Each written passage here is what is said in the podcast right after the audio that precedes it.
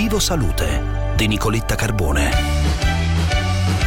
Per le donazioni ai trapianti di organi, tessuti e cellule il duemilaventitré è stato un anno record. L'attività della Rete trapiantologica italiana ha ottenuto infatti praticamente in tutti gli indicatori i migliori risultati mai realizzati nella storia del nostro paese. In linea con noi il direttore del Centro Nazionale Trapianti, Massimo Cardillo. Buongiorno. Buongiorno, buongiorno a tutti gli ascoltatori. Possiamo dire che è stato davvero un anno record per la rete donativa e trapiantologica, il risultato migliore sia in termini di donazioni sia in termini di trapianti. Eh, la lettura di questo dato ci dice che è piano piano migliorata la capacità organizzativa degli ospedali di segnalare tutti i potenziali donatori. C'è stato un grande lavoro davvero dei professionisti che si occupano di questo tema negli ospedali e, e questa è la principale ragione di questo risultato.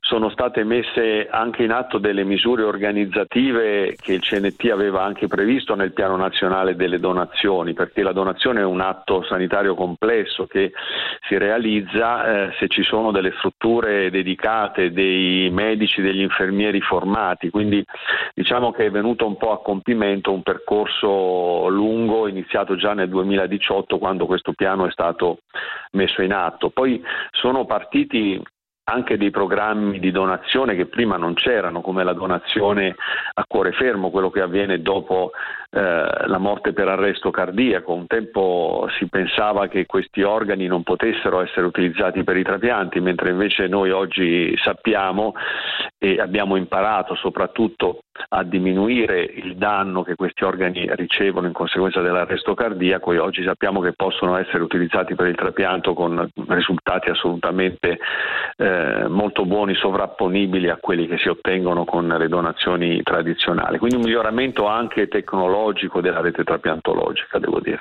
Dottor Cardillo, resta il nodo delle opposizioni. Sì, questo è sicuramente il nodo più importante da sciogliere negli anni eh, che verranno, perché questa capacità eh, del, della rete donativa di migliorare l'identificazione dei donatori poi si deve accompagnare anche ad una maggiore conoscenza dei cittadini della tematica, della possibilità della donazione, dell'utilità del trapianto, perché è vero che noi abbiamo avuto questo incremento record, ma ricordiamoci sempre che abbiamo in lista quasi ottomila pazienti, quindi non abbiamo raggiunto il cento per cento della soddisfazione del fabbisogno di trapianto. Per questo è necessario eh, abbattere questi tassi di opposizione intervenendo nella comunicazione ai cittadini, perché oggi eh, ognuno di noi può dichiarare la volontà in vita quando rinnova la carta d'identità, quindi è lì che deve essere informato, è lì il cittadino deve ricevere le informazioni corrette in modo tale da poter fare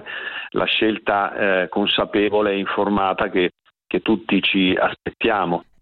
Bene, per oggi è tutto. Vi lascio a Gianluca Nicoletti a Melog e vi rimando alla nostra video intervista che potete trovare sul sito di Radio ventiquattro e sul sito del Sole ventiquattro Ore. Buona giornata a voi.